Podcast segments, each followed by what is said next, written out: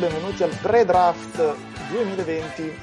Come da tradizione, quest'anno non esiste una tradizione ovviamente perché l'anno è un po' com'è e anche il draft non ha tradizioni, quindi non sappiamo a cosa andremo incontro, nessuno di noi ha idea di come funzionerà sta cosa e, e quindi boh, eh, noi iniziamo a fare quello che abbiamo voglia di fare adesso e poi ne parliamo durante la serata. Eh, abbiamo un po' di membri della relazione e un po' di ospiti, quindi inizio introducendo Cristiana. Ah no, non c'è, ok, pazienza. Ciao Nick tutti, ma potrebbe venire anche lei, credo, a questo punto. Tanto. Ah, tanto ormai. Ciao Lore. Buonasera a tutti. Buonasera. Ciao Fleccio. Buonasera a tutti, a queste ore più consone a Tinder che a World Online, ma come Ciombe sa benissimo. Ciao Show, carichissimo. Buonanotte amici della notte. Gesù santissimo.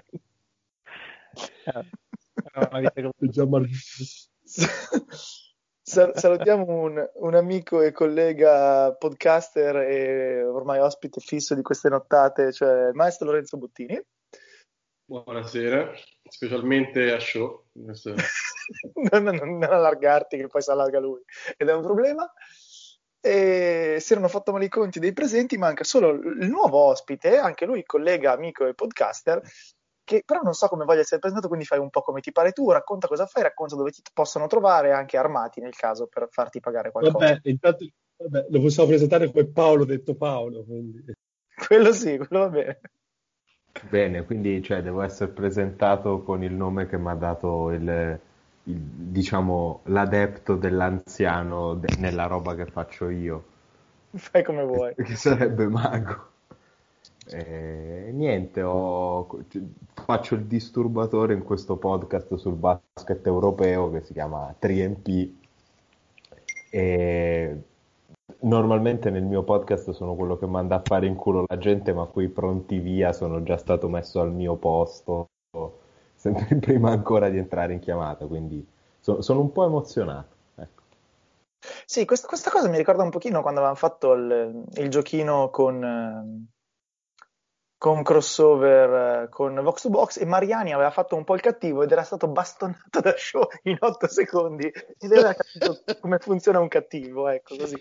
Perché Mariani, perché esatto. Mariani è abituato a, a, essere l'anziano e a fare nonnismo, ma, sì, no, ma cioè, non è presente. Non sa cosa, cosa lo aspetta no. quando vede un vero no, anziano. che sia calmo e tranquillo, ma... Che, che poi... Quando ora... lo trovi davanti a te... No, non per per fare l'avvocato di me stesso, ma io non avrei ancora fatto un cazzo di niente di, di passibile di bastonate per ora. Eh. Cioè, sì, ah, però ti stai presentando al coppino più veloce del West. È valutaz... Questa è una valutazione che non spetta a te. Esatto, cioè, non, non, cioè, non, a lui non interessa, capisci? Vabbè, ehm... allora da dove iniziamo? Da quelle vecchie o da quelle nuove? Aspettiamo che si evolvano le cose di oggi? Cosa, cosa volete fare? Partiamo da quelle vecchie. Partiamo dai Kings. Perché partiamo da quelle vecchie, vecchie che sono diventate anche nuove. Partiamo, esatto. io direi, partiamo da quelle vecchie come ciombe, ecco. Cristo. Vabbè.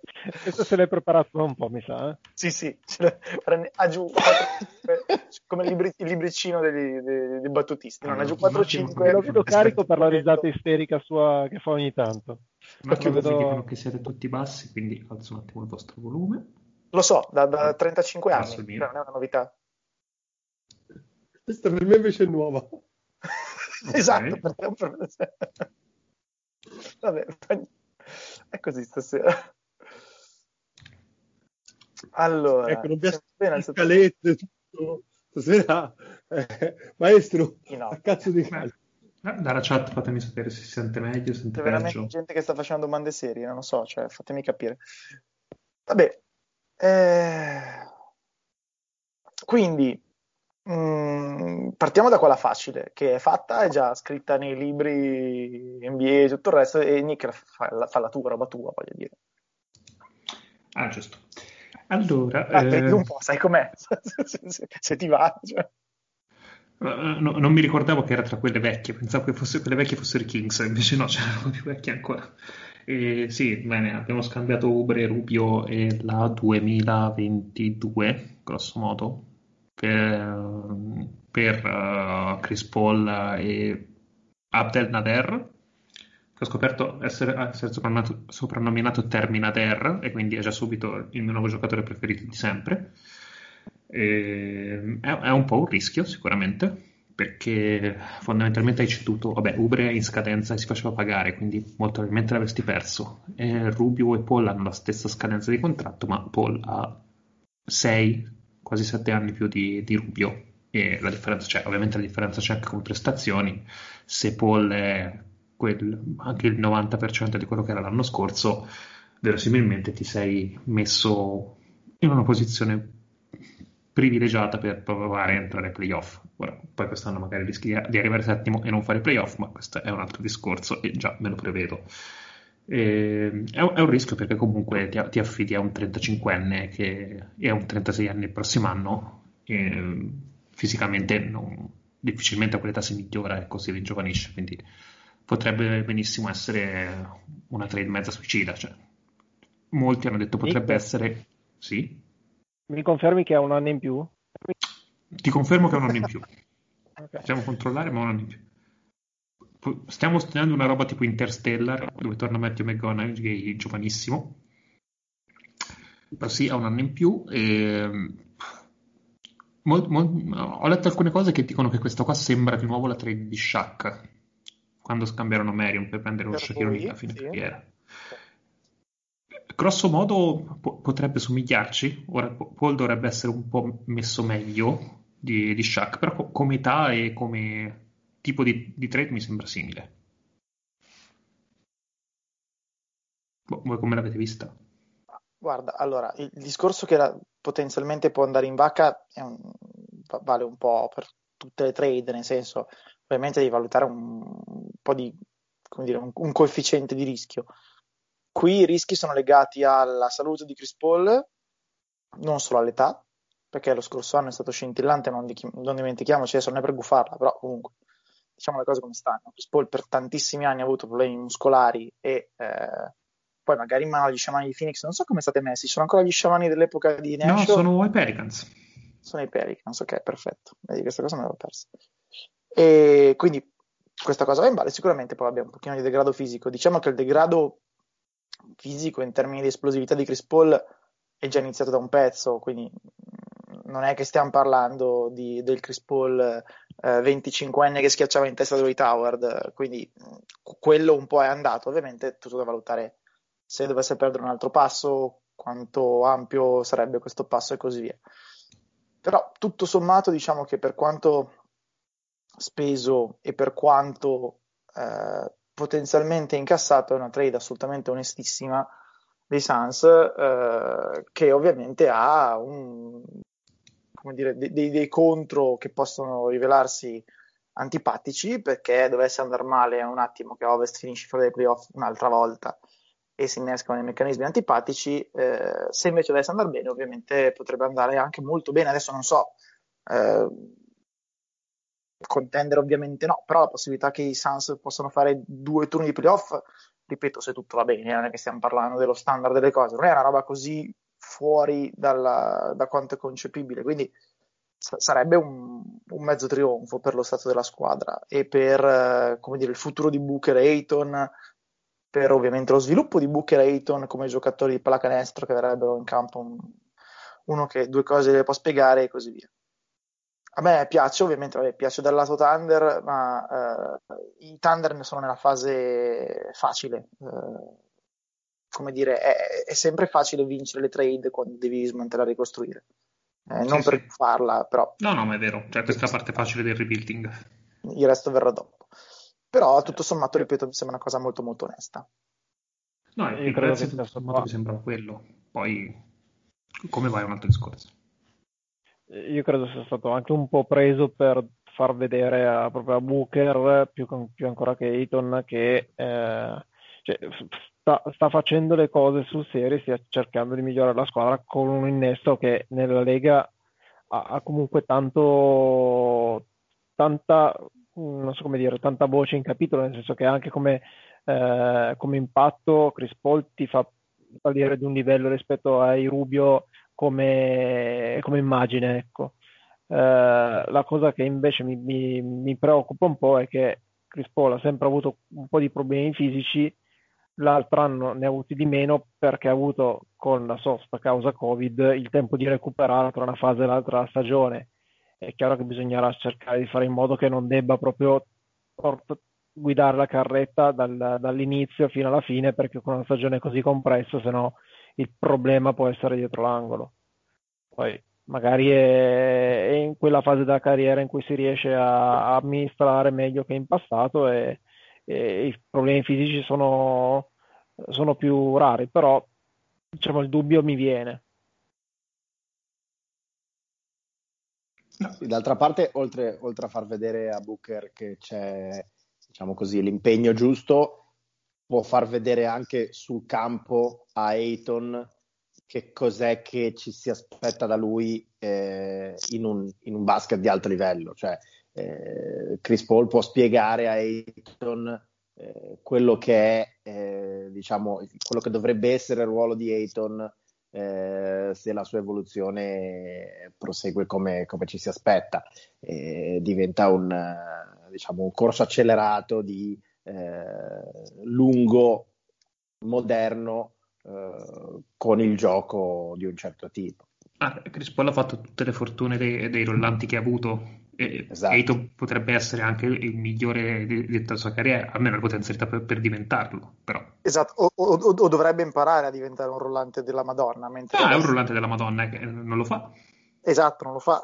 il problema lì. Però, però Paul, però Paul te, lo, te, lo, insegna, diciamo, te lo ti ci, sì, ci, porta per mano a farlo. Ah, anche perché sennò la palla non la vedi. Eh, no, eh, certo. sì. Vabbè, mentre Shams twitta che Clay Thompson pare aver subito un infortunio e non si sa e poi vediamo, eh, nel, cioè il terrore in NBA ovviamente non sarebbe simpatico e potrebbe condizionare la stagione ancora prima che inizi. Eh, questo ok. Eh, Rubio ovviamente non ha preso bene lo scambio anche perché aveva appena firmato un contratto con Phoenix e tutto il resto, però... Comunque faccia Cristiano in chat, quindi... Lo so, so tutto, so già sto, ved- sto, vedendo tutto. eh, ci, ci, sono delle persone che, che, che la spingono a entrarci. Eh, dicevo, la,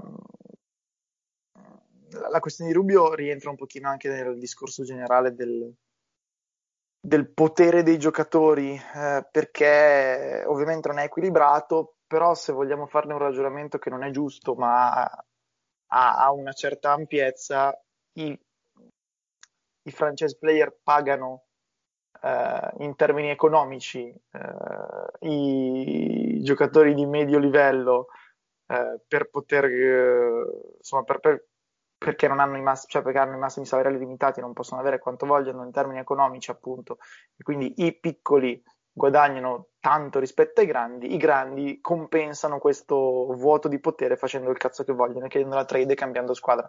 Non so se sia una cosa in equilibrio, non so se sia una cosa sensata, però mi sembra che se ci si stacca un attimo dagli interessi di squadra, per quanto sia antipatico avere l'Arden del caso, il Kawhi del caso, il Dwight Howard all'epoca del caso, fare le checche isteriche, ci, ci sia insomma un, una sorta di equilibrio in queste cose. Quindi, vabbè, per Rubio spiace, però tace e è, è, ripeto, è in, è in, un meccanismo in cui eh, viene compensato per eh, la rottura di cazzo che gli si può appioppare se deve cambiare città e squadra e tutto il resto. Quindi pazienza. Non ho idea se anche lui sia già con le valigie in mano, non credo a brevissimo termine, non sia mai, invece è più probabile che le valigie in mano ce l'abbia Ubre, anche se le due o tre piste che Miki ci diceva, Miki Berra ovviamente ci diceva, in questo momento pare non si concretizzino perché sono altre cose in ballo e quindi magari anche lui resta un po', ecco. Ehm, quindi direi basta per questa cosa qua possiamo andare oltre? Andiamo alla cosa divertente di stasera. Allora, Semenic, eh, fonti riferiscono agli Athletic che eh, lo scambio in, che include una sign trade tra i Bucks e i Kings, che in origine doveva mandare eh, a Milwaukee il free agent Bogdan Bogdanovic in cambio di Dante Di Vincenzo, scritto sbagliato tra l'altro, Dante Di Vincenzo, giusto per fare il verso Giulio Di Cenzo, DJ Wilson del San Piassova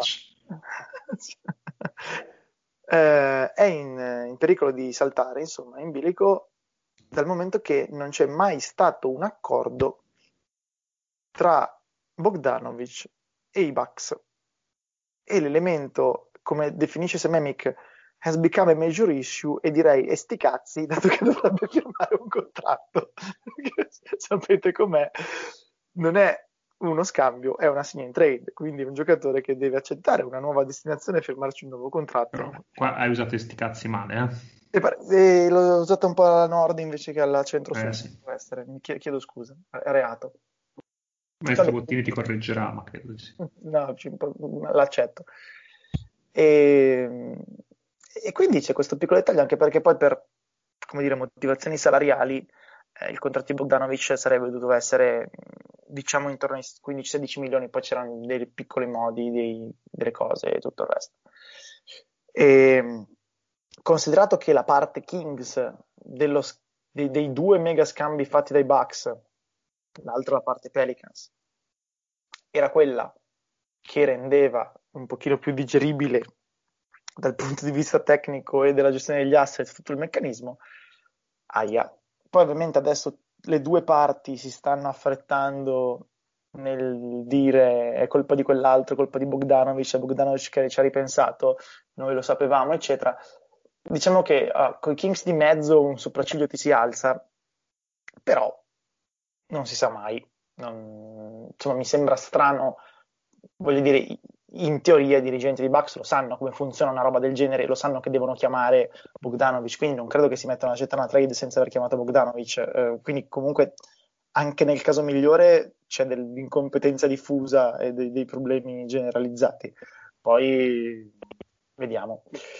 Detto che appunto non possiamo sapere eh, come eh, andrà questa cosa e chi abbia avuto torto, maestro, dato che ne ha scritto, parliamo dell'altra parte.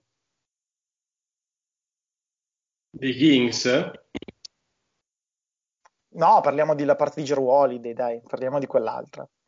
No, beh, io ho scritto un po' quello che ci siamo anche detti magari in chat eh, ieri. È ovvio che vista sulla carta eh, il fit di, di, Holiday è perfetto per questi Bucks, è letteralmente un, un uh, Eric Bledsoe più forte, cioè fa le cose che fa Bledsoe meglio, in difesa più o meno si equivalgono, in attacco nettamente un altro giocatore e in più per quello che ha fatto vedere durante la sua breve carriera nei playoff è uno che quando le partite contano sale di livello. E, mentre Bledsoe fa il contrario Certo, poi è una, grande, una mossa che ti porta tanti rischi. Io qui sto laggando, mi sa, non so. Sono perso qualcosa. Perché? No, io ti sento bene. Funziona benissimo. So gli altri. Ah, ok. No, si porta grandi rischi, ovviamente, però era anche vero, era anche vero che eh, Milwaukee in questo momento poteva fare solo quella mossa, cioè aveva costruito negli ultimi anni cioè, aveva sbagliato a costruire negli ultimi anni affin- e si era incastrata da sola in questo, in questo tunnel che è però un po' il tunnel di tutti gli small market alla fine, dove basta veramente sbagliare pochissimo e perdi l'unico giocatore forte che la franchigia ha avuto negli ultimi vent'anni.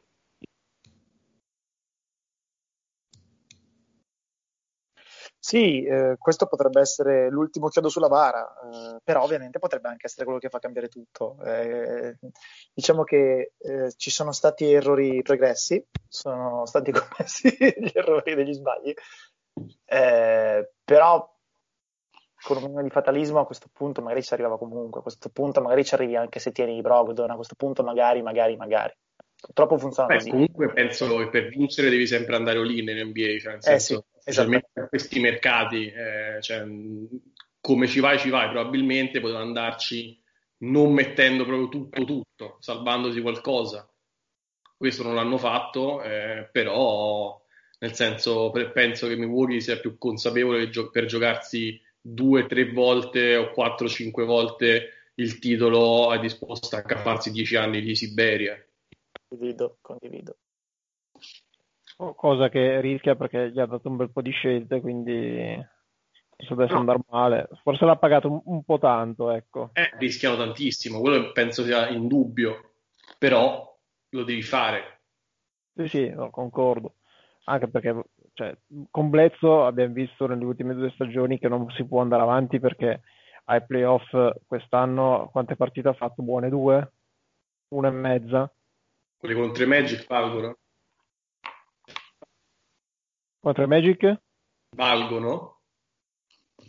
Sì, no, eh, cioè, infatti, cioè, contro i Magic, vabbè, la, la partita buona la può fare, la può fare anche Faz. Ma era già, era no, già una battuta così, non c'era bisogno di rincarare la dose e peggiorare la battuta, perché? Hai ragione, scusami. Eh, no, eh, Blezzo, Blezzo veramente ha deluso tantissimo, soprattutto, soprattutto questa stagione, secondo me. Perché no, no, non ha saputo veramente fare un passo in più di quello che, di quello che ci si potesse aspettare e ha veramente lasciato la squadra andare, andare per conto proprio. Quindi assolutamente da fare la mossa, anzi forse una del, del, delle migliori che potessero fare. Pagato tanto, però ci sta. No, l'unica cosa che mi viene da sottolineare è come questi prezzi stanno inflazionando il mercato in modo piuttosto pericoloso anche per le altre squadre. Questo sarà forse uno dei temi interessanti da seguire in questa finestra, anche quella successiva probabilmente di mercato. Sì, ci sono, ci sono due tipi di scambio, quindi eh, per questi, quelli in cui c'è un uh, evidente need da parte di qualcuno e quindi il, venditore può tenere per le parle il compratore, ormai pare che Presti e Griffin abbiano, abbiano messo questo standard ed è complicato, molto complicato. Poi c'è un standard che è quello invece in cui si muovono i franchise player con i coglioni girati e lì invece lo standard è diverso perché abbiamo visto lo standard Kawhi Leonard, lo standard Anthony Davis che in qualche modo, eh, sempre perché c'era Griffin dall'altra parte, i Pelicans sono riusciti a farci pagare, ma probabilmente poteva bastare meno e così via. Quindi arriveremo paradossalmente alla situazione in cui i, i ruoli di Paul George, quindi i, diciamo gli all-star non di primissima fascia, i borderano star, costano ste robe qua invece le superstelle non per forza, però d'altronde domanda de- delle superstelle di, di, Paul George, quello che potrebbe essere Arden, secondo me non quello che potrebbe, poteva essere Anthony Davis, che è un discorso un po' diverso, però il punto è che loro non li scambi per qualcosa che ha un prezzo, li scambi per cosa è, di, per cosa è rimasto all'altra squadra. Certo, certo. Cioè se l'altra squadra ha otto scelte, le, le cede tutte otto, se ne ha due, ne cede quelle due, cederà degli swap, cederà altra roba.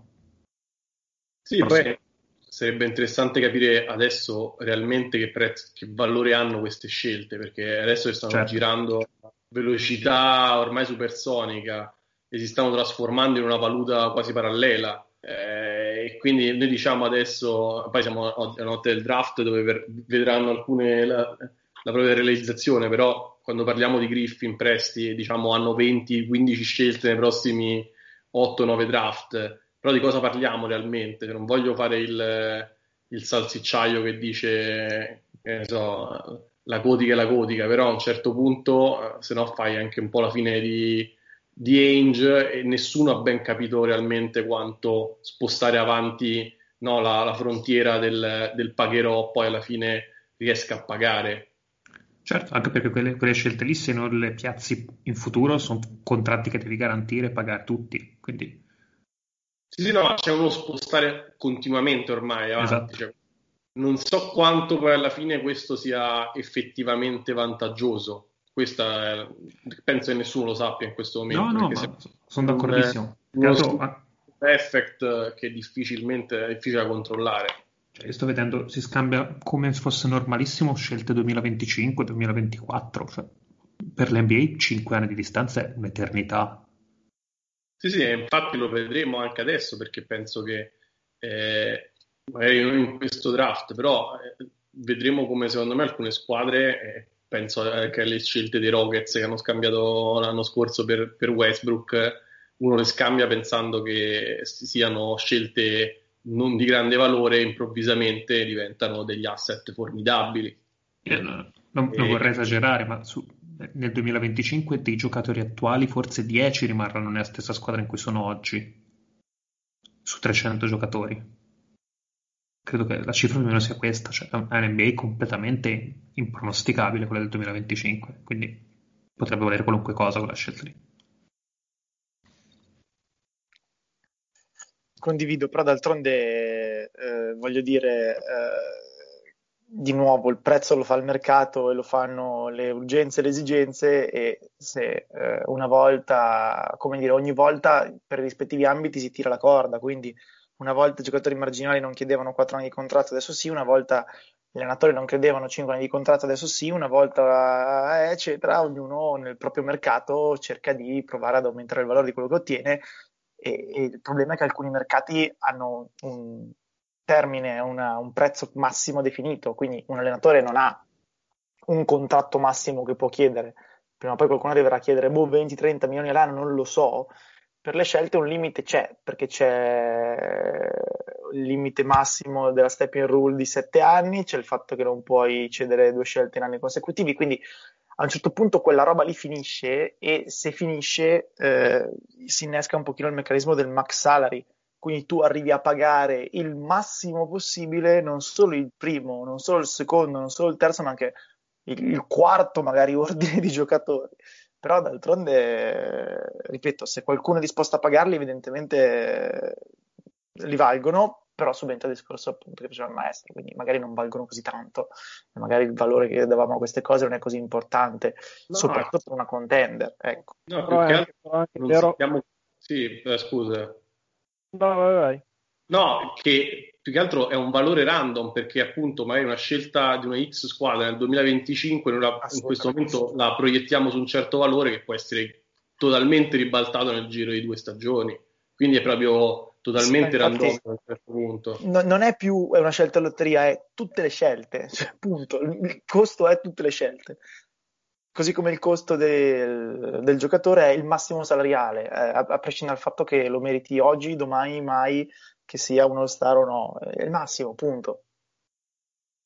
Però, e poi soprattutto, no, dicevo, eh, sono, diventano due mercati diversi eh, il mercato quando accumuli scelte e il mercato di, quanto, di quando poi le devi spendere, perché alla fine un pochino si è capito il, il gioco di chi vende, eh, io ti offro, eh, mi dai i tuoi brutti contratti, mi dai quello che non vuoi e io accumulo una scelta di qua, una scelta di là, ti do un all star, eh, 2 barra 3 barra 4 prime scelte le voglio.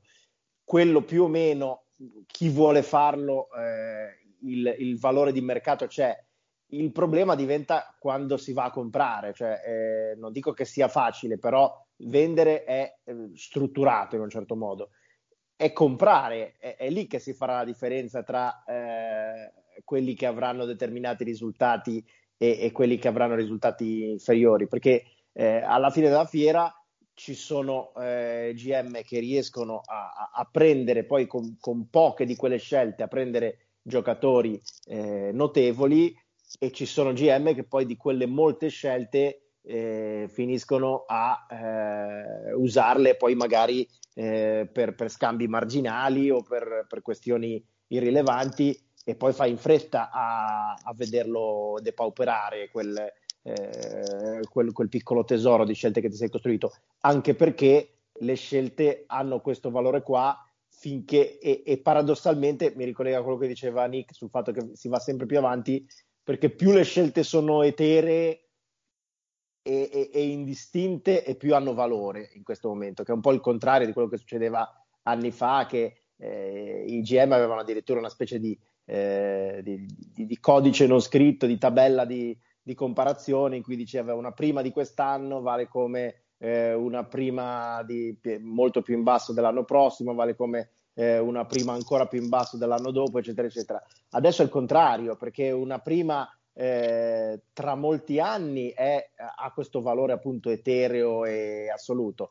Una prima di questo draft qui, più o meno tu sai che giocatore prendi con quella eh, con quella scelta e improvvisamente se sai que- che giocatore prendi eh, improvvisamente non ti sembra più così affascinante, perché eh, per dire, con tutto rispetto per, per, i giocatori, una prima 2021, la prima assoluta 2021, tu gli dai un determinato valore e la Melo Ball o Edwards o Wiseman hanno un altro valore, e, eppure due anni fa avessi detto la prima assoluta 2020 e, era un, un asset che aveva un valore eh, monumentale e poi più, più, ti avvicini a tradurle in giocatori e più paradossalmente eh, perdono valore quelle scelte, perdono valore diciamo così astratto.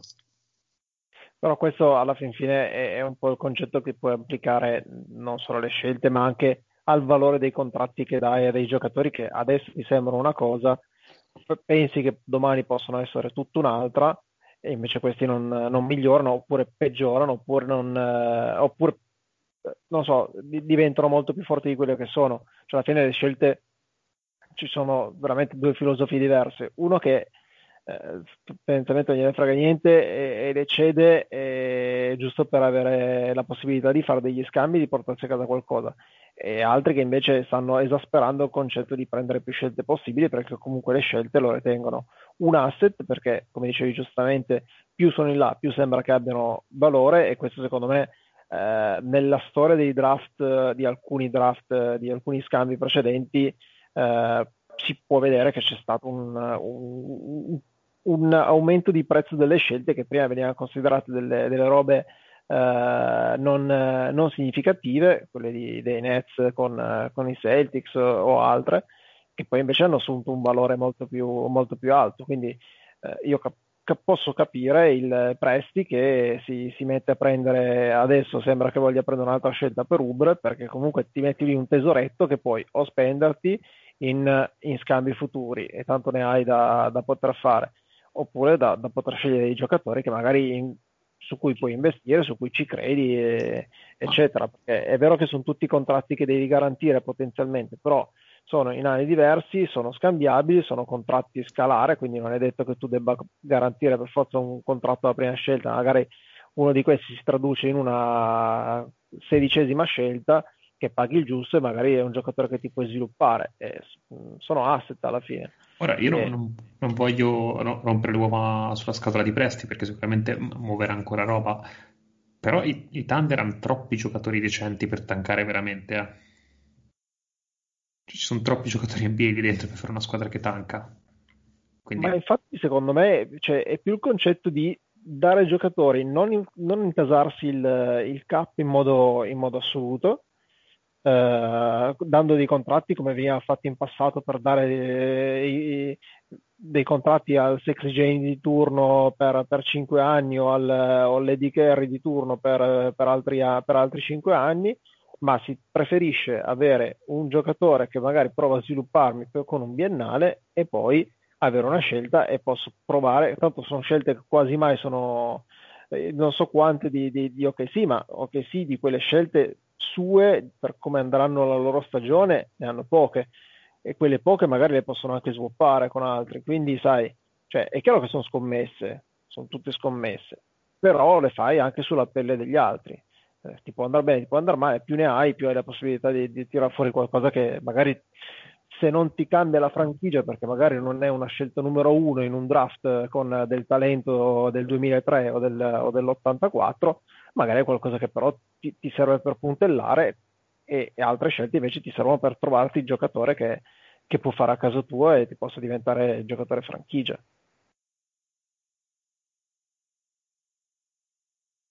Ok. Paolo, è bello averti qua di qualcosa, cioè di qualsiasi argomento.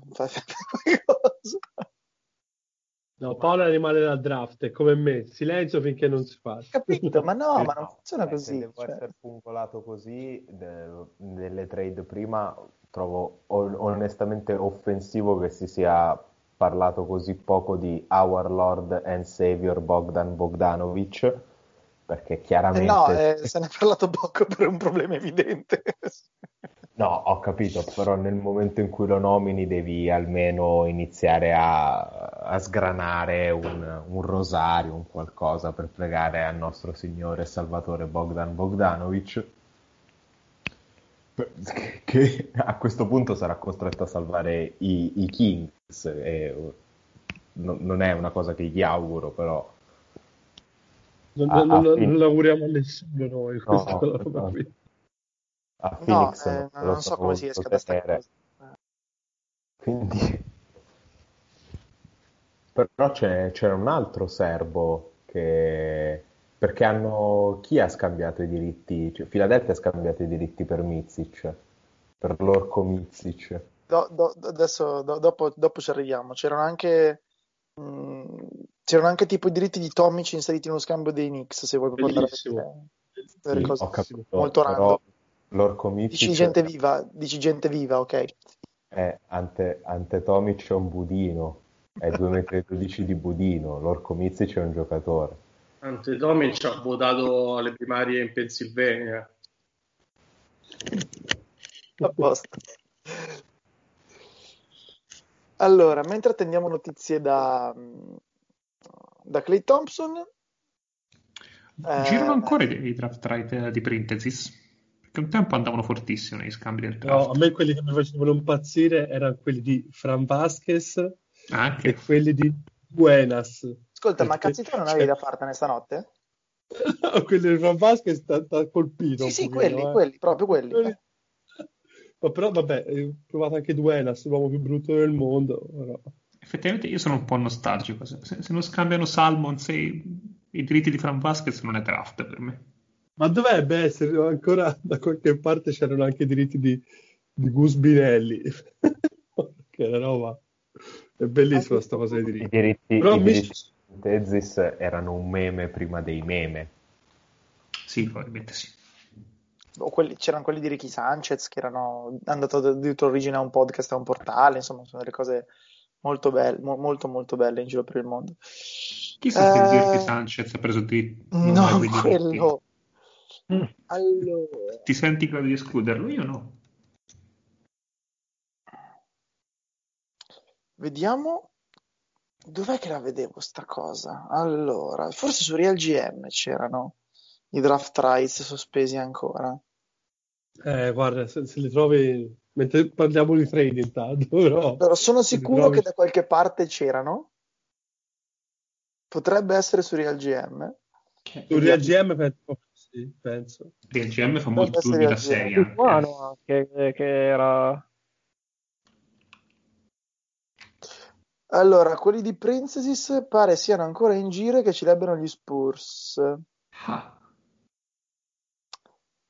Uh, sì, confermo, sì. Del 2007. An- anno del draft. Chi, chi è che mi avete chiesto poi? Fran Vasquez. No, quelli credo che siano ispirati, sì, esatto. Io quelli là anche di Prente, non so perché me li ricordavo un po'. Duenas anche lui mi sa che sono belli che è andato. No, no, Duenas ce li avete voi, Lore? Ha smesso, ha smesso 15 anni fa. Scusate, ma, ma Draft 97 ce li avete voi, sì. Scusate, sto, sto, guardando una cosa. Atlanta ha ancora i draft rights di Augusto Binelli. Quello stava dicendo. Detto? Sì, sì, certo. Ah, sì. certo. Bellissimo. Ce l'ha ancora, è ancora attivo. È ancora lì. Ma ora, ora, ora, il figlio è a giocare al college, quindi immaginatevi voi. Può essere. Seattle, se ci fosse Seattle avrebbe Zukauskas da poter schierare, così. Eh, Zukauskas era uno anche che ogni tanto gli scambiavano i diritti. Eh, c'è qualcuno che c'è qualcuno a cui scambiamo i diritti continuamente che non mi viene in mente. Hai una sta Chicago. Allora, i diritti quelli di Binelli Le... sono i diritti più ah. anziani di tutta l'NBA comunque sì. Poi c'è ancora Marcelo Nicola a Portland. Che ora allena, perfetto. Rashard Griffith a Orlando, che in Italia è. Eh, due ne se l'abbiamo detto, Doron Sheffer ancora, sono i diritti in giro. Paz, le mie gruppi mi chiedono Stanco Baraz. Giusto? Eh, bravo. Stanco Baraz a Dallas, draft 2007, sì. Ultima eh volta scambiati nel 2016. Ma come nel 2016? Quello degli egiziensi, doveva essere da questa parte. Ma, per la salma di Mike hanno scambiato il di distacco para. Per un paio In, di in inglese pizze. si direbbe rabbit hole, la roba in cui siamo infilati con questa cosa. Usciamone. Ehm, Oh, trade oh, cioè, yeah. trade- Eh, Houston, mamma mia. Vabbè, il, il fatto che scambiano Ariza vanno a migliorare la squadra. Questo Sì, ma hanno regalato, sì, sì, ho capito, ma hanno, eh, cioè, praticamente lo scambio diventa Covington fuori per eh, una prima futura e, e basta. Vabbè, no, per una prima futura e un'altra, un'altra prima, cosa che ci hanno preso? la Che- 16 di oggi. No, no, la 16 l'hanno No, perché l'hanno Sì, appena messa dentro. Quella era Sì, l'altra sì, scelta sì. che c'era dentro. Covington per una prima futura. Non mi ricordo qual era, ok, comunque. Beh, co- come ci dicevamo, le, le prime future sono molto più, più belle delle prime attuali, che, che diventano giocatori che non puoi. Eh sì. Va bene, Quindi Detroit Eh, sarebbe la 7 e la 16 in questo momento qui. ecco, tieni conto di queste cose, tu, bravo. Poi, L- Lore Paolo, smetti- Lore Paolo Bottini, smettitemi pure, ma credo che se ci sia un draft negli ultimi anni per fare draft out è questo, eh. Non, non me ne vogliate. no? Sì, o ma Eh. draft out, draft Sì, però dipende, dipende da cosa ricavi, da, da- da- da- da- da uscire, cioè non è che... Eh, le squadre, io penso che per le prime tre le squadre sarebbero pronte a lasciarli free agent.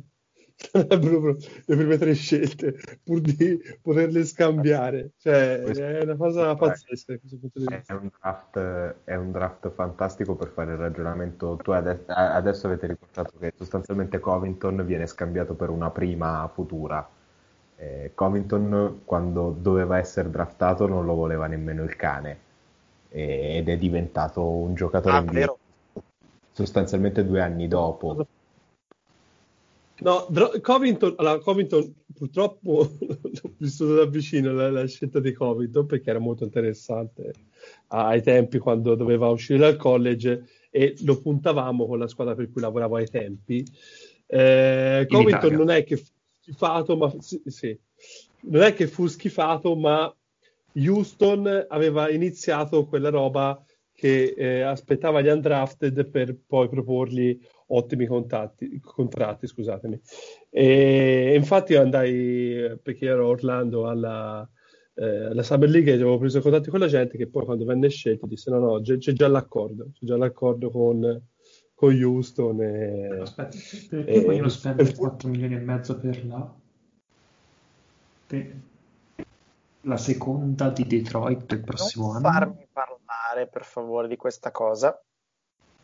Non farmi parlare. 4-6 milioni mi confermi è il massimo che puoi spendere per comprare scelte? No, non è il massimo, ma non farmi parlare di questa cosa perché i Magic hanno appena ceduto la loro seconda scelta. Allora, I Bucks avevano una fame disperata di seconde scelte perché in teoria con Bogdan, ma poi vediamo, hanno un hard cap abbastanza vicino e quindi E devono prendere bisogno di 9 fare- giocatori. Sì, il concetto era prendere seconde scelte così le pagavi niente per magari poterti permettere un, un ottavo e un nono giocatore che piglino un pochino più del minimo. Eh, quindi i, i Magic avrebbero potuto tenere per le palle i Bucks e invece hanno gentilmente acconsentito a regalare due, cioè la seconda scelta di quest'anno in cambio di due seconde scelte future a Muzzo, una dei Pacers e una dei Bucks, senza farsi pagare cash. E e io eh, non ce la faccio perché perché fa incazzare. Che farci? Devi portare a cena il, la redazione, scusami. Eh, Mamma ci mia. il cash, cioè, Comunque, comunque ehm, vabbè, parliamo di questa cosa già, già che qua, nel senso che eh, appunto un altro degli scambi che sono imprevisti era eh, maestro di in diretta quello che ha appena scritto, per favore.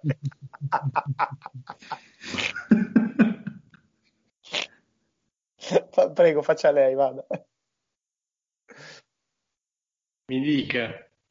No, quello che ha appena basta che leggere il suo tweet, insomma. Il suo titolo alta voce. Che è perfetto. Sono mitomane, però eh, è interessante capire la schizofrenia di questa squadra. Adesso qui ci vorrebbe, stavo cercando l'audio di, di Perkins che dice Tillman Fertito, perché eff- effettivamente siamo al delirio più totale qua, eh, non si capisce anche cosa, quale sia la direzione, perché i Rockets sono delle squadre più interessanti a questo punto, come si muoveranno, perché è evidente che devono smontare, tutti gli dicono che devono smontare, però non sanno come fare bene a farlo, secondo me, in questo momento, almeno non, non è facile anche da parte loro, perché comunque Arden non è un giocatore che muovi facilmente, eh, anche decidere semplicemente di muoverlo non è una, non è una banalità. Però sì, con, continua a essere una franchigia che si muove tra il male e il boh.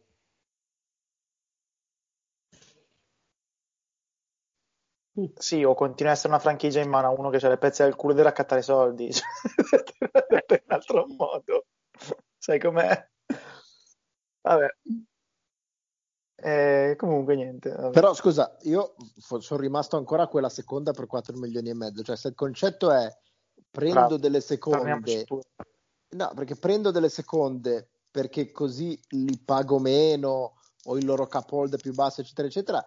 Però se lo paghi 4 milioni e mezzo, per quanto tu vada a risparmiare, cioè, ehm, è difficile che tu riesca a risparmiare No, ma 4 non- milioni e mezzo. No, non vanno a capo quei 4 milioni e mezzo. Il problema è poi che è una seconda No, scelta no, no. futura. No, È però no, no, del ok. prossimo anno. No, però No, lui no. dice, io le tasse che pago in più magari mi costano pure meno di quei 4 milioni e mezzo che comunque devo dare. Eh, esatto, che comunque sono soldi che mi escono dalla tasca, se sono... Assolutamente. Cioè, è, è strana la cosa. Non ho idea di cosa. Io te- temo che. Allora, Houston è una candidata a una versione tutta sua della danza della miseria, ne parlavamo prima con Antonio in chat. Ma non per forza con le scelte al draft, in genere con i suoi asset, temo, quindi vedremo cosa succederà. Mi, mi sembra una roba destinata a essere tipo quella dei video di Khan a Minnesota, cioè ha trasformato questo in questo, questo, questo e quest'altro, è partita con una semi-contender, si è trovata in mano con me, te e voi. Eh, però vabbè, insomma, ved- vedremo questa, questa cosa. Eh, ecco. Ehm, dunque, che cosa c'è rimasto in ballo? Eh, di trade vecchi e basta, credo. Aiutatemi che non ho sotto mano un recap. No, se non mi sbaglio niente, c'è stato un po' di movimento oggi. Quindi possiamo parlare di Orford. Beh, ci sarebbe quella di Covington che è sempre legata. Eh, sì, quella, quella è, voglio dire, o- ottima cosa per Portland, an- anche se Portland mi sembra stia un'altra volta costruendo la squadra eh, sfalsata di un ruolo, cioè eh, Covington 3, Collins 4, eh, che va benissimo perché Nurkic è, è una bestia e va benissimo, va benissimo essere flessibili, però io Co- Covington 3 nel 2020 non sono sicurissimo. No, Eh, non fai però- il 3, dai. eh, ho capito, chi, chi- chi non gioca allora? Chi gioca? Cioè, Velo. eh, appunto. No, dai, un giocatore del genere gli serviva, poi fuori ruolo, quello che Sì. ti pare, però. Eh, eh, vabbè, Cioè, no, no. Cioè, Ti ricordi nella bolla con chi si erano presentati? Lo so con chi saranno presentati, so benissimo con chi sono presentati. E hanno anche, hanno anche perso Rodney Wood che nella bolla non c'era, però vabbè. Quindi va bene, tutto sommato, per Portland è, è tutto molto bello e ok.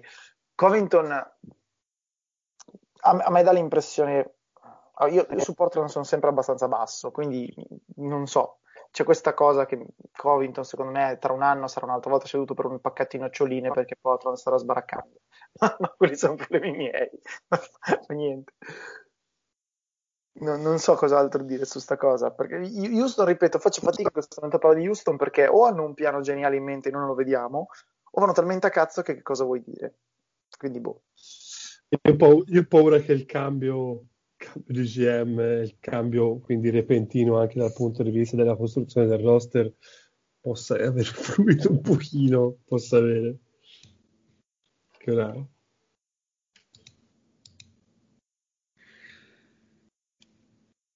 Cioè, in poche parole stanno ricostruendo dalle macerie, ecco, vediamoci chiaro. Sì, però non è che devi prendere la Sì, maceria e sta- dartela sulla fronte per Bravo, capire se... stanno anche comprando, stanno comprando macerie per metterle nel loro cantiere per far vedere che hanno le macerie, cioè capisci? Eh, cioè, è un problema. Sì, sì, sì, sì, no, ma siamo d'accordo che non è una cosa... anch'io. Una tattica più diffusa di quanto credi, eh, secondo me.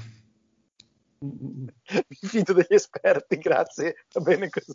Per- Perché la danza della miseria non bastava, ora fai la danza della miseria nelle macerie per dare un pochino più di... Sì. che è anche, che anche un, un bel Sì. suono musicale. Forse devono farti Sì. pagare un film dal MIBA. Va bene, Nick, ci segnalano che siamo il primo programma, cioè il primo stream su Twitch nella categoria falegnameria. Siamo Sono già in testa alle classifiche. Sì. Se, se volete vi, vi ridico i tag su cui siamo segnati adesso. Falegnameria probabilmente intendevamo il truciolato di scarto dei Rockets. Assolutamente, li quello abbiamo presi, intendevo. quindi vedi. eh, ok. Allora, io ho messo danza tradizionale, perché quella della miseria è una danza tradizionale. Assolutamente. Poi realtà mista, perché? Perché no? Pesca, Che cosa sarebbe una realtà mista? que- quella che vediamo nel draft. Cioè, ad esempio, i Bucks credono di aver fatto una cosa, i Kings credono di averne fatto un'altra, è una realtà un po' mista. Eh, fa- fa- pesca, È falegnameria. la mossa Kansas City, insomma. Esatto. E poi ho messo senza glitch importanti, perché allora ci tenevo. Scusa, questo manca anche a me, però. È per No. importante. È, è Nick che non ha preso No, le pilloline. No, Eh. No, capito. ma- no major glitches, purtroppo io so cos'è, a che cosa si riferisce, ma ho una paura fottuta del coppino, quindi vi lascio No, nella ma vostra No, no, no, ora- tu glielo comunichi e voglio vedere in quale registro linguistico glielo comunichi.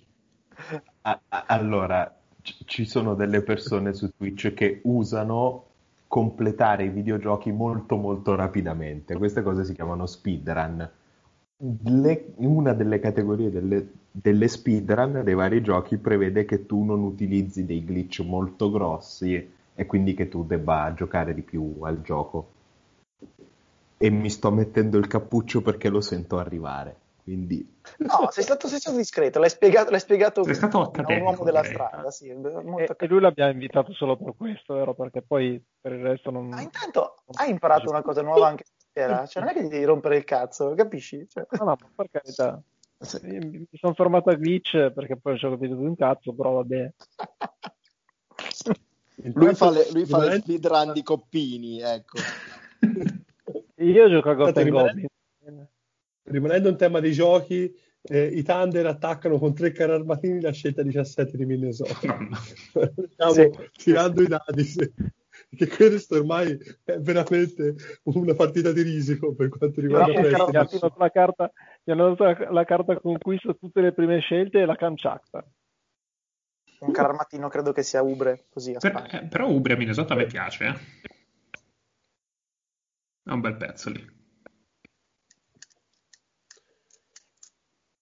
Sarebbe interessante vedere Presti che sceglie tutte lunghezze. Tra per- Ubre rifai Così. di nuovo il circolo collegiale con eh, Russell Towns, quella gente lì. Era tutti nello stesso giro.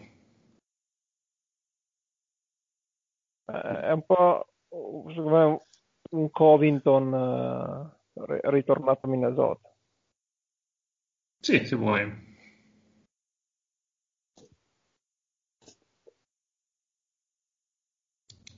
Che poi con la 17 di questo draft chi, chi vai a chiamare? Perché No, ma è come è, lo stesso pensiero, scusa se ti, se se ti interrompo, lo stesso pensiero che ho fatto su Detroit alla 16, che sono squadre in totale ricostruzione che sinceramente 16-17 vuol dire che sanno che questo è un draft di mid, quindi che andranno tanto su fit, su quello di cui hanno bisogno, e probabilmente da 16-17 proveranno a cercare qualche upside che verrà dimenticato gioco forza nelle, nelle prime scelte. Ovviamente la prima cosa che vai a pensare, eh, soprattutto per OKC, è Pokusevski, che è il, il lungo serbo. Que- Questa è la prima cosa che mi viene in mente. Sì, ma, ma voi giocate a dama mentre tipo c'è Presti che sta giocando ai colonizzatori di Catan. Sì, scusate, Civilization. volevo- Anche perché in questo draft, cioè, tra, tra- tra prendere la 12, prendere la 16 o la, la 19, credo che ti possa capitare qualunque giocatore in questo Ma alla momento. 17 non prende un giocatore, alla 17 serve perché Scusate, almeno può prendere la scusate. 15 e con la Credi- 15 può prendere la Ditemi- 13. ditemi- ditemi che prendi anche una malattia alla 17 in questo draft, voglio dire. Sì, ditemi secondo voi a questo punto quindi a che gioco gioca Houston, perché stanno uscendo i dettagli della scelta ceduta dai Pistons ai Rockets. quella futura appunto in cambio di Ariza, dovrebbe essere protetta 16 per i prossimi 4 draft, poi protetta 10, poi 9, poi diventano seconde. Cioè si sono bloccati a vita per questa scelta qua. Cioè non possono cedere questa scelta mai? Cioè non lo scel- so, ver- cedere scelte verrà mai? fuori- verrà- verrà- verranno fuori i dettagli di questa cosa. Io non, non sono sicuro di voler sapere cosa sta succedendo da quelle parti. Non lo so. Non- non- non- Comunque io prima ho, ho interrotto Paolo, ma penso volesse finire il ragionamento. Sono stato scortesissimo. Quale? Quello No, glitch. vabbè. Hai No, fatto bene, Lore. Hai fatto bene, te lo dico io. Che in questo draft qua, cioè l'ultimo draft di merda, ma di merda vero, è il 2013. Ma almeno nel 2013 alla, quinta hanno- alla 15 hanno chiamato Giannis. Qui a metà primo giro, chi cazzo chiami? Po', Po-. Eh, sì, sì, però io da, da amante dei, dei Balcani vari ed eventuali, comunque Pokusevski non è Giannis. Ah no, sono sicuro. Oh, Però, però anche qui si parla di seconda lega, seconda divisione greca, eh? Anche qui si parla di seconda divisione greca, sì. Perché l'Olympiacos, l'Olympiacos, come sapete, non gioca la prima divisione greca perché è stato squalificato. E qui ci sarebbe da fare tutto un, un- un preambolo sull'Olympiacos che Paolo potrebbe fare benissimo, ma che rischiamo di arrivare fino alle 4, rischiamo di arrivare. No, no, più che altro non si Eh. possono mettere gli effetti, non, non mi si può bippare perché in realtà la facevo molto veloce, però non potendomi bippare in diretta non, non si può fare. Momento Sirtaki, Direi- dicono dalla chat. Esatto. No, direi non, non assegnare tu eh, a questo programma dei limiti che non ha. Quindi tu parla, poi anche se non ci sono i beep fa niente. Eh, a parte questo, vabbè, c'è Vogue che risponde al telefono in diretta su ESPN, ma prende male. Non rompete i coglioni. Sì, sì, sì, sì, ovviamente risponde al telefono per lavoro, perché c'è sua, sua figlia, cazzo ne so. Tipo, Però- tipo perdone, no? non disturba affatto. Esatto. Eh, mi sta venendo in mente un'altra Altro- cosa, ma adesso ma mi- chi è che chiama Woj in questo momento? Vabbè. C'era, c'era un'altra secondo- cosa. Ah, no, ecco, sì, È ok. c'era. che vende elettricità sicuro, che cerca di fargli cambiare contratto. Sicuro. Allora, Cri- Cristiana ci, ci chiede se eh, cioè ci si candida come dire, a partecipare al programma commentando il tweet di Ali Barton in cui ha mostrato il suo outfit e dice outfit tremendo, pantofole e pigiama col papillon. Non so se l'avete visto. Io. Ha un, ha un bellissimo... Ciombe, tranquilla. una, gia- ha una giacca dei pantaloni celesti a fiori con Scusa- scusate perché- giacca.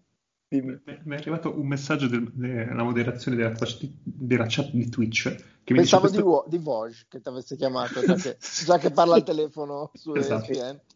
Dice, il messaggio è stato sospeso per il seguente motivo: furto di identità. Ma come? Scusa, aspetta, aspetta, aspetta. Tu hai twittato qualcosa? No, no, no, no. no.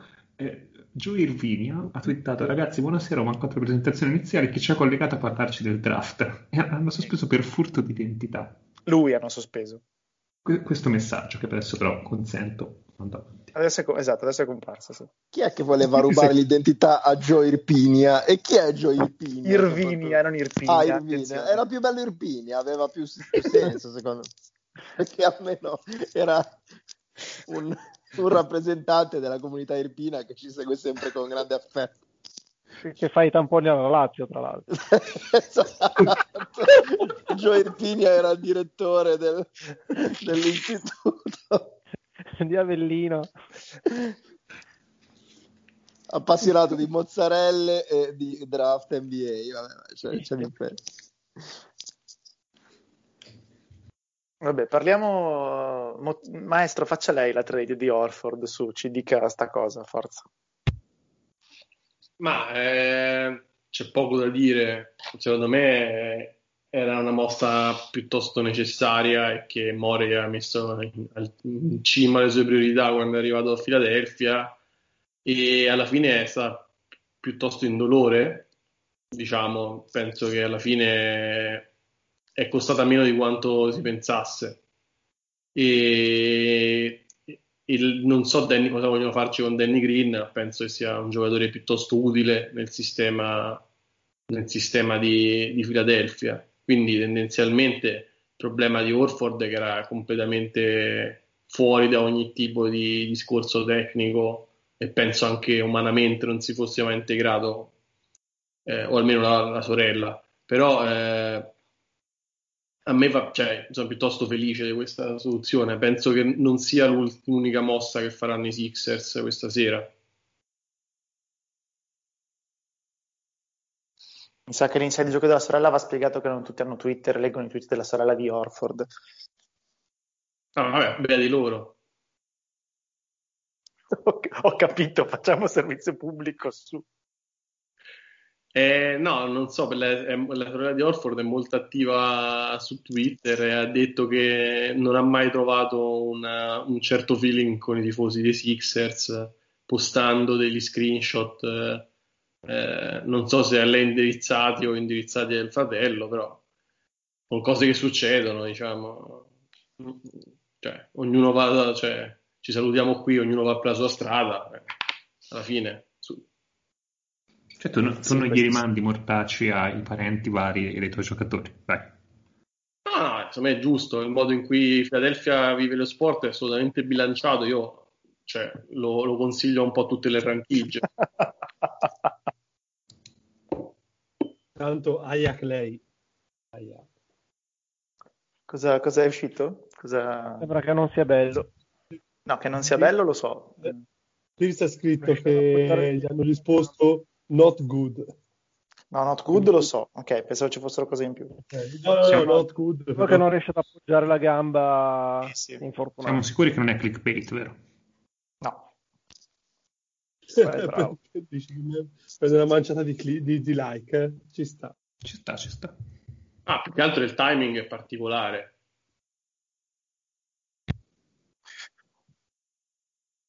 Eh... Giustificare dal fatto che sceglieranno Edward tra la 2, probabilmente. Vedremo. Eh, va bene, eh, abbiamo finito, credo, con le cose di mercato. Eh, sì. a parte, a parte New York che oggi ha preso la, vabbè, ma movimento minore la 23 da, eh, sì. da Utah. Però... Per salire un po' di più ancora, magari? Non si sa. Da 20, da, dalla 27 alla 23, sì. Sì, ma magari la mettono insieme alla loro scelta alta che hanno e vanno su, non si sa. Boh. Sul giocatore di, della CIA più, più importante. Sembra, sembrerebbe essere Toppin. Sembrerebbe. Quindi ci dovrebbe, essere, ci dovrebbe essere una squadra che si prende ben due scelte in questo primo giro per cedere la propria più alta e, e dover scegliere due volte in questo draft. sì, ma vabbè, e, e questo secondo me è un draft che se scegli basso puoi sbizzarrirti senza grandissime pressioni, quindi secondo me sono scommesse che ci possono stare. È più pesante sicuramente scegliere alle prime perché non, ha, non hai sicurezza. Eh, io tra i, movi- tra i, movimenti un pochino si direbbe, dico un po' di rumors che ci sono per, su qualche prospetto magari, se volete, se, c'è, se non c'è altro ovviamente. Vogliamo. Non mi pare, esatto. Volete. Ma allora... Eh... Ah no, vai, vai, vai. Ti lascio, dicevo, magari dopo parliamo di Schroeder, che ce lo siamo persi. Ah, va, parli, finiamo con Schroeder. No, non abbiamo, non Non abbiamo fatto parlato domenica, non l'abbiamo fatto eh. domenica sera, Schroeder. In trasmissione abbiamo Eh, Eh, era già domenica sera Schroeder? Sì, sì, ne abbiamo già Eh parlato. sì. Co- come vuole il tempo quando ci si diverte. Vedi dopo. Vedi. Questo sono io il vecchio rincoglionito. Eh. Ma io non sono vecchio, almeno. Questo è un coppino senza glitch, per esempio. È è arrivato veloce così di, suo, di sua iniziativa. Allora, tornando un po' ai prospetti, allora, New York, come detto, sembra ci sono tutti i rumors sul fatto che andranno su un, eh, su uno legato all'agenzia CIA, che magari se ve lo siete perso, ma ora eh, presidente di Basketball Operation di, di New York è Leon Rose, che fino a ieri, ma vengo il dubbio che ci possa essere ancora, era il, eh, il proprietario del, di, appunto, di questa agenzia, della CIA. Prospetti della CIA sono eh, Obi Toppin, appunto, come detto, quindi potrebbe essere il primo obiettivo per salire, a meno che non si ritrovano alla 8, ma sembra che Cleveland ci possa essere prima.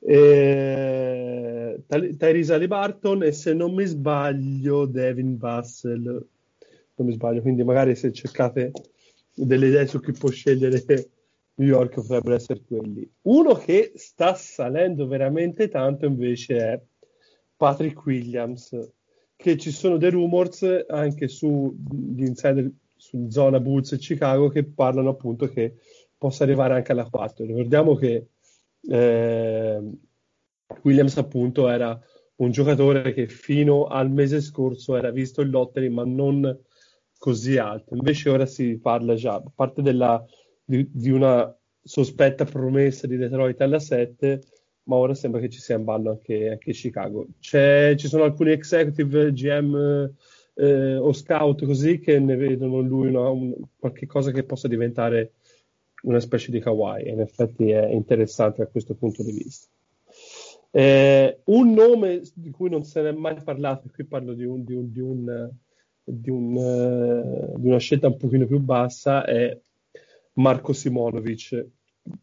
E per, per, dire anche che oltre a Magnon c'è un po' d'Italia anche in questo draft, anche in Simonovic, che Simonovic ha passato eh, due anni in Italia, uno a Torino e uno a Siena, in cui lo allenava in individuale il buon eh, Binella.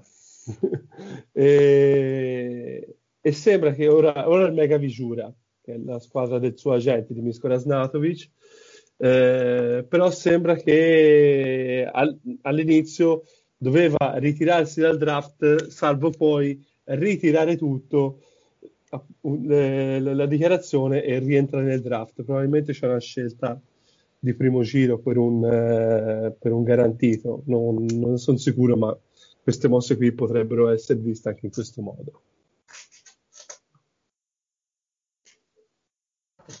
Ok, leggiamo alcune domande. Loro ci chiedono, diteci chi è two years, year, eh, dai, dai, la pronuncia inglese a questa. Diteci chi è two years away from being two years away, quindi chi è il caboclo di questo draft. Kusevski, no? cioè, senza, senza, andare troppo là. Un sette piedi che si sente una guardia, che non fa niente del lungo.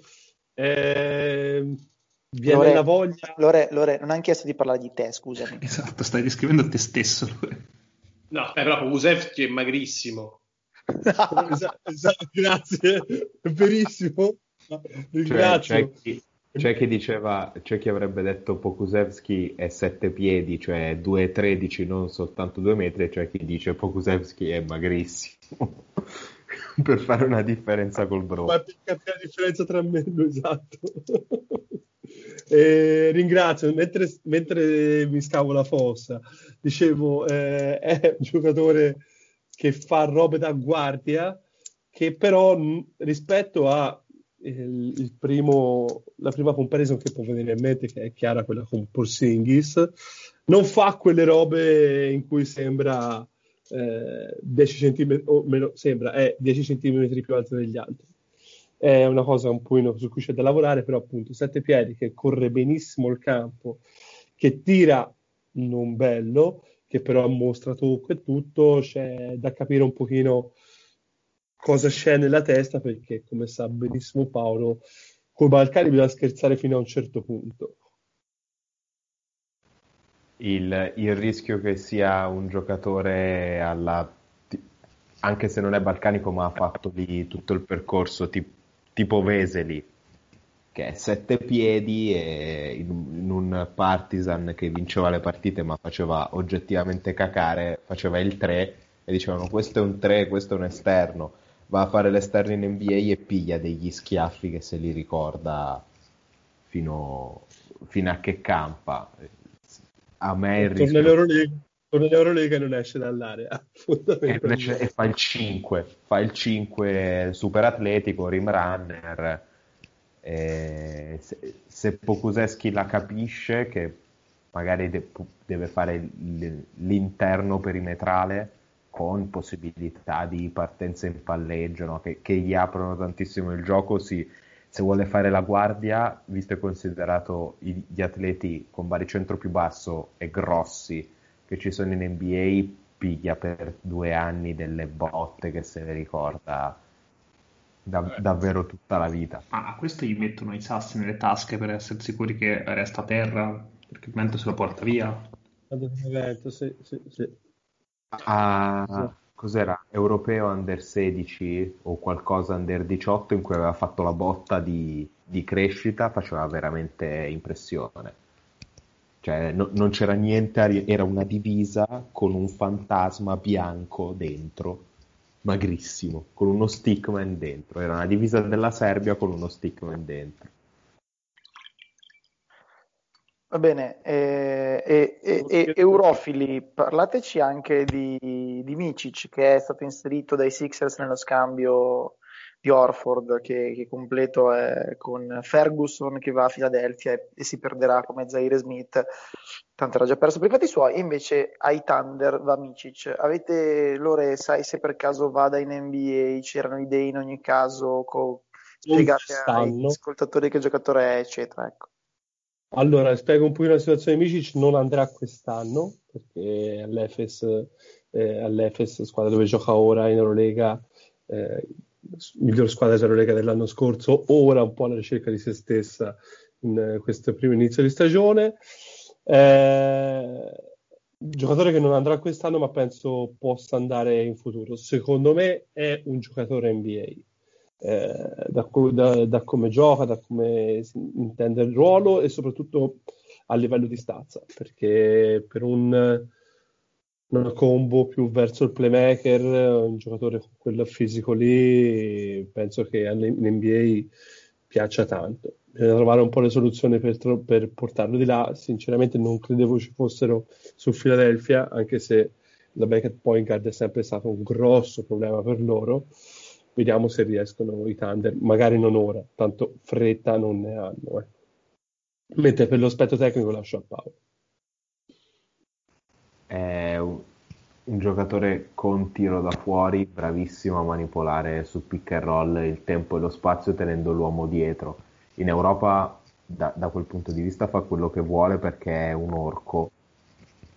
È, è- è gigantesco, tant'è che a- all'Efes gioca anche con altri due piccoli e, e lui piglia il 3 degli altri, eh, molto buono a cambiare. Ovviamente questo tipo di vantaggio in NBA non ce l'ha, ma può assolutamente marcare i due ruoli di, eh, di guardia. Guardia. Ha i piedi, ha i piedi abbastanza veloci e soprattutto è abile e competente nel marcare il pick and roll e nel- in difesa in generale passa il pallone, considerato che l'area NBA è molto più pulita, molto più aperta, con, eh, se- senza un 5 in mezzo che, che ti rompe le scatole, tagli lato debole, questo passa la palla da tutte le parti del campo. Del campo. È una backup point guard molto valida che può anche far canestro da fuori, cioè va marcato.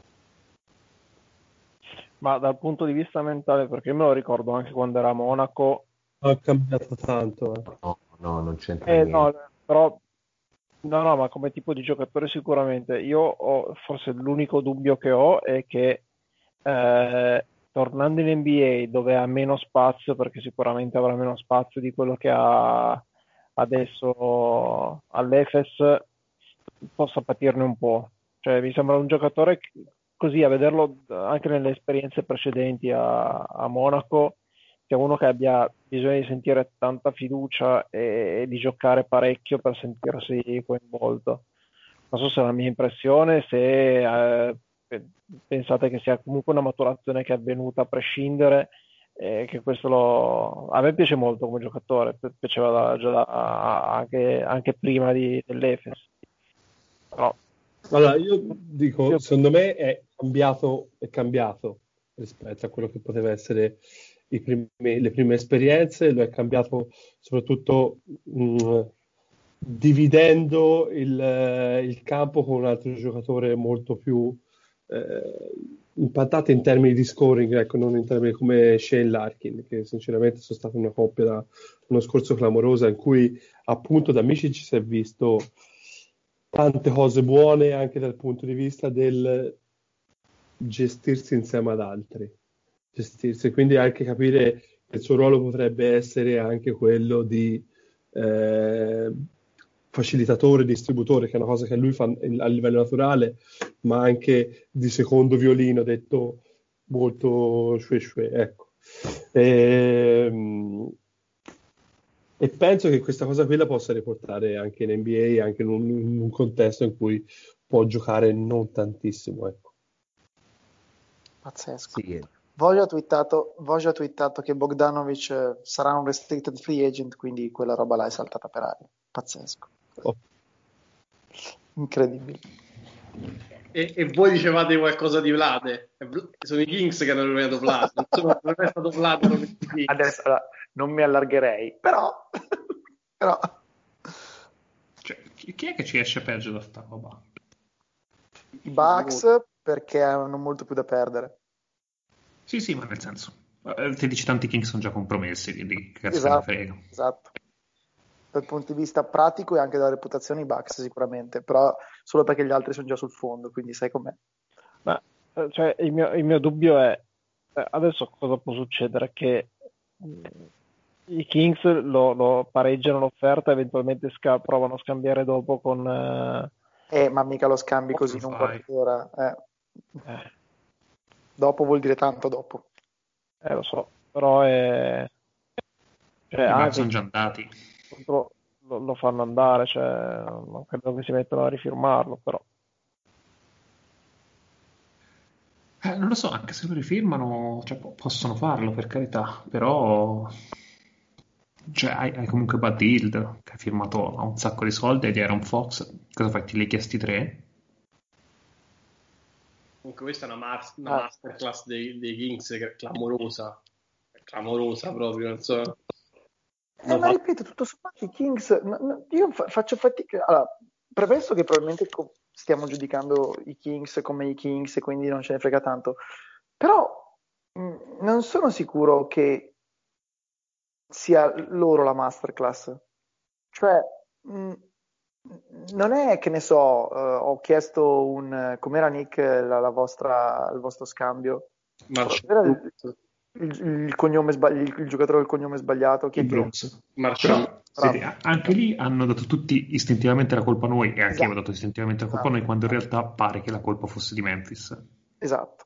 Qui è un'altra cosa, cioè vuol dire, ripeto, come dicevo prima, non esiste che a Milwaukee non sapessero che Bogdanovic aveva bisogno di essere contattato per questa roba e dovevano accordarsi per lui con un contratto. Quindi la possibilità è che abbiano tutti un po' messo, come dire, il carro davanti ai buoi e fatto uscire la notizia quando in realtà c'era un accordo di massima tra i Bucks e i Kings, ovviamente vincolato però al fatto che, Bog- che Bogdanovic accettasse l'offerta dei Bucks e eh, o non c'è mai stata questa intenzione o a Bogdanovic è girato il cazzo perché ha sentito sti rumor, si è sentito tirato in mezzo, cosa che è possibile perché ho leggero orgoglio. E non so cosa è successo dopo, quindi può essere un difetto di, di, comunicazione a un certo punto, però io nel dubbio, come dire, anche solo per rasoio di Occam qui me la prenderei con i Bucks, uh, però boh, vediamo.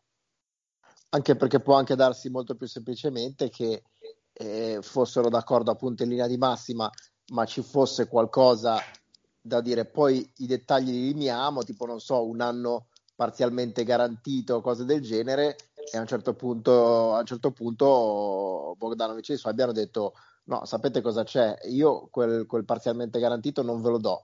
Vogliamo far saltare tutto su una cosa del genere? E lì ha risposto sì, lo facciamo saltare tutto su una cosa del genere. Va bene, ha pensato a, No, anche perché nel senso questa qua, come diceva Faz, non è una roba che limita dopo, è una roba che parte dal presupposto lì, cioè si mettono d'accordo con Bogdanovic, vanno da Kings, dice allora Bogdanovic vuole venire da noi, e invece di fare la tiritera, gli diamo qualcosa in cambio e ce lo spedite. Sai che in trade in genere funzionano così. Esatto. Sì, assolutamente. Sì, sì. Eh...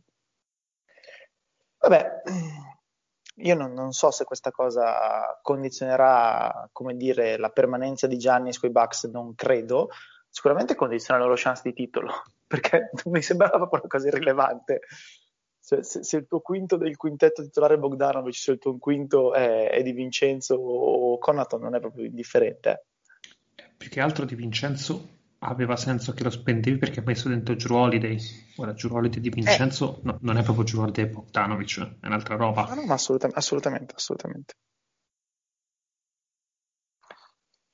Eh, ci chiedono quanto abbiamo intenzione di andare avanti. No, boh, vediamo come che non sveniamo con la faccia sul computer. Cioè, mi sembra una domanda prematura. No, non, non preoccupatevi.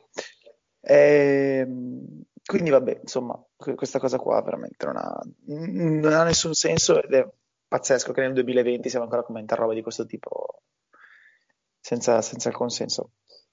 Um, Lore, noi ab- abbiamo un'idea di come sarà il draft, nel senso di proprio fisicamente eh, cosa succederà, cosa ci sarà nel collegamento TV, chi, chi si vedrà, co- da dove parlerà, come andrà, cosa, tutto.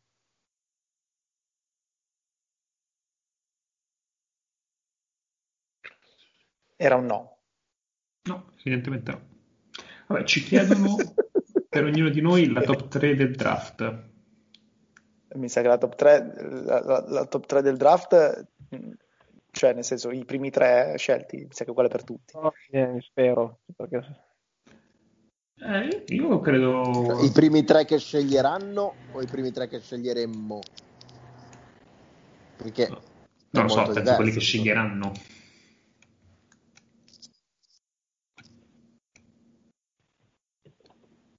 Eh, allora ci dice che non sente più niente. No, per ognuno... Beh, eh, la domanda è per ognuno di noi, cioè chi sì. sceglieremmo.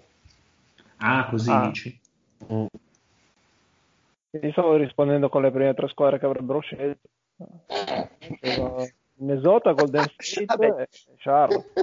No, però giustamente allora, c'è anche un, c'è anche un potevi fare di meglio, potevi dire la 1, la 2 e la 3.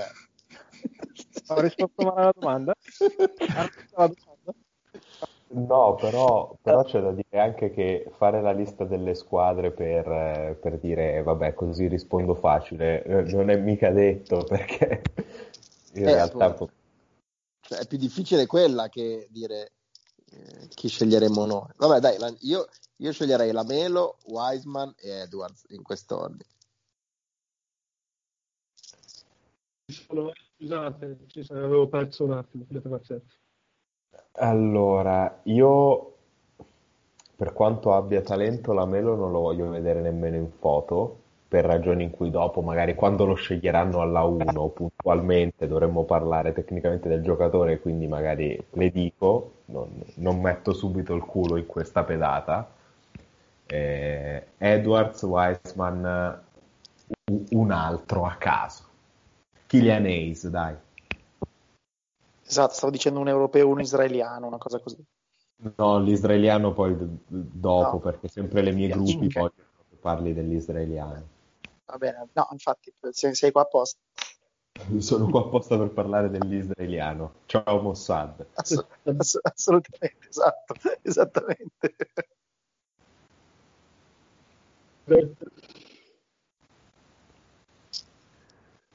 Io faccio perso... trade out. Scusatemi. Trade out, trade per... out, trade out. Cioè, non voglio saperne niente.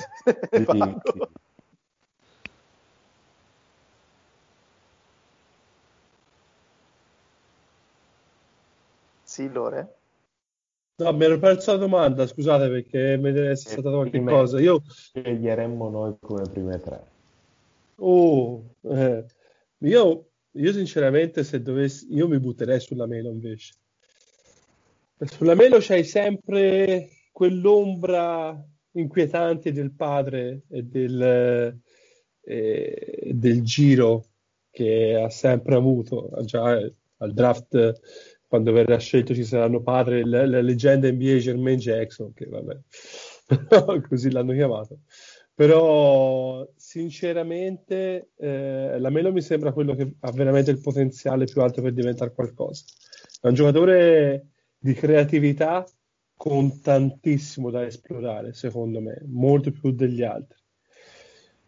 Poi, ide- lasciato la Melo, secondo me Edwards è un giocatore su cui anche lui, con tutti i set del caso, eh, deve, avere, deve, avere, la possibilità di entrare nelle prime tre.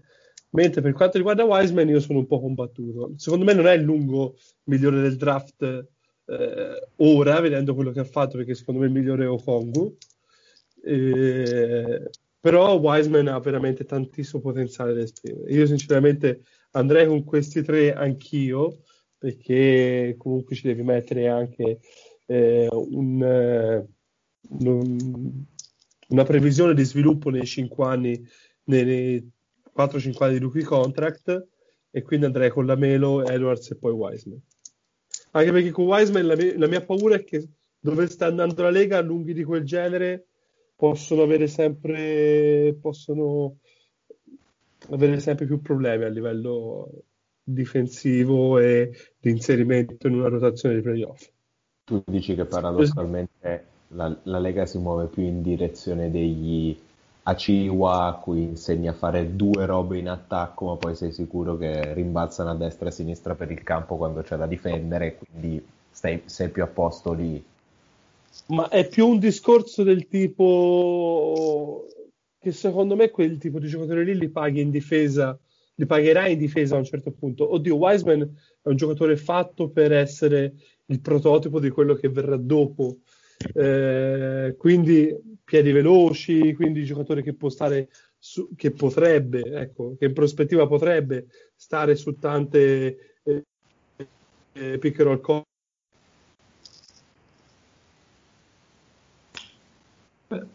Ora mentre, sei sparito. Mentre Lore sparisce... Quello lì che ora preferisco, usatemi. Eh. No. C'è un Dream Team selvaggio che compare. Esatto. Ecco. Ciao a tutti. Ciao Tim. E... Allora, eh, prego, prego. Da quello che dicevo, eh, Wiseman secondo me è un giocatore che dal punto di vista di eh, baricentro, equilibrio, controllo del corpo potrebbe avere dei grossi problemi in difesa nei, nei prossimi anni, a meno che non li metta a posto. Però è sicuramente più futuribile in, in senso di potenziale di Okongu, che secondo me invece diventa un lungo di una solidità pazzesca.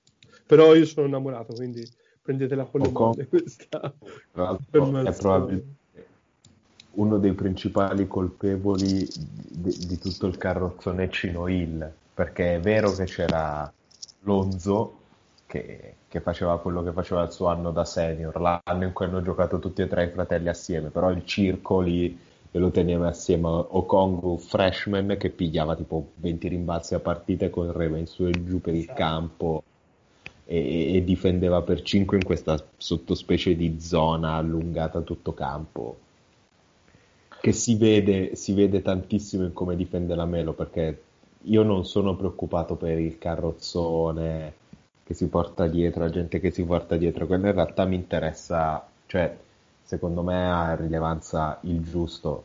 Il mio problema con la Melo è la roba che fa in campo, cioè ci sono lui non ha idea di come si difenda la palla. Quello non, è vero, non... però, ah, però non è neanche eh. ha, ha degli istinti clamorosi lontano dalla palla e poi fisicamente è anche meglio di Lonzo cioè ha delle misure migliori di Lonzo, mi pare. Eh, scusate, Però... la, la, fonte non è affidabile. Ecco, bravo Nick, stavo arrivando anch'io lì. Più che altro il problema è il, è il tweet di, di, Raymond Green, non quella cosa lì. Esatto, però ci sono un po' troppi auguri e quindi esatto. la, la, voce che conviene mettere qui a questo punto è che per Clay Thompson si parla di Achille. All'altra gamba. gamba. L'altra gamba. Però vediamo, non si sa. La, la, fonte non è affidabile, però c'è Jordan Bell, c'è Draymond Green, c'è Draymond Green che... ehm... No, io volevo dire su, sul discorso quello che manca, premesso che eh, qualcosa manca po' a tutti in generale geneticamente nel draft. Io tendenzialmente tendo a fidarmi di eh, quello che puoi, quello che ti manca, se è più facile da impararlo o è più difficile. E io vedo che quello che ha Melo, cioè eh, l'istinto di passatore, l'istinto di andare in balzista, sono cose che non insegni, che o ce l'hai o non ce l'hai, mentre quello che non ha, eh, cioè la difesa, la selezione di tiro, le percentuali da tre, sono cose che invece insegni. Mentre per dire quello che manca a Edwards e a Wiseman, eh, che pure partono da una base più solida sicuramente di quella di Melo, senza dubbio, però quello che manca loro in genere, poi, poi appunto sono, sono eh, discorsi generali, poi ognuno fa storia a sé ovviamente, però in genere fai un pochino più fatica a insegnare quello che, quello che manca a loro come, come stile Ah, di gioco. questi- Questo, questi tre, questo fletto, questi tre c'è la Melo che ha un feel che gli altri non sanno neanche cos'è, un feel for the game che gli altri sinceramente non credo neanche sappiano cos'è. Questo fleccio è il modo in cui i Magic draftano da tipo 5 anni e non è uscito un giocatore dignitoso. Sofia Dale questa cosa la posso insegnare, quest'altra no. Ecco, no, e che e si può insegnare, e che non che i Magic la sappiano insegnare, non avevano capito. giusto, giusta precisazione, giusto. No, su questo, su questo è vero e anche sul feel di, di Lamelo non sono d'accordissimo, però cioè, da un punto di vista difensivo, sia, so- sia come difesa individuale che soprattutto di squadra, cioè come la tua difesa sulla palla e lontano dalla palla si configura su quelle che sono le scelte di squadra. Questo può difendere solo la zona perché non, eh, su tutte le, di- tutte le coperture di contenimenti, qualsiasi tipo di contenimenti o difese di, di fondo, quindi ICE, cosiddetta ICE, cioè, questa è l'idea di o non mandare sul blocco o spingere contro il contenimento, no- non sa proprio come si fa.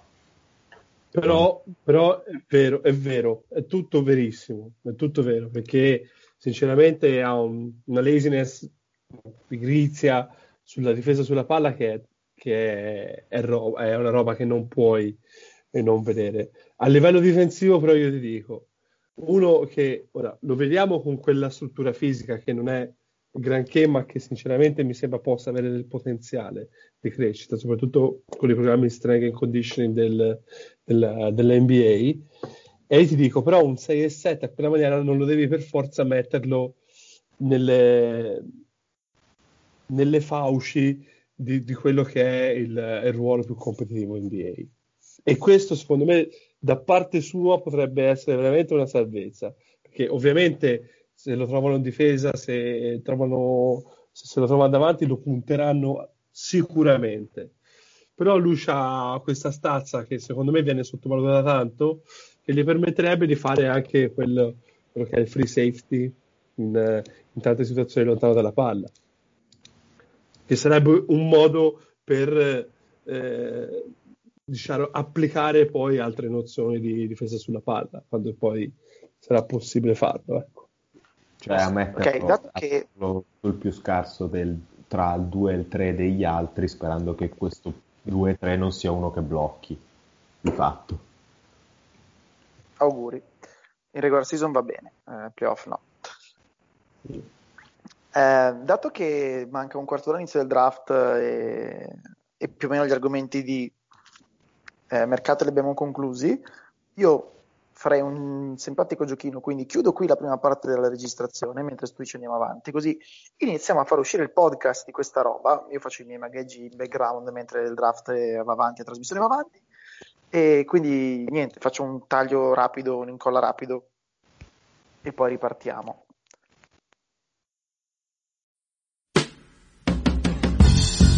Some people call me the space cowboy. Yeah. Some call me the gangster of love.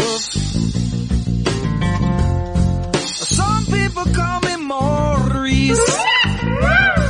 Cause I speak of the pompatus of love.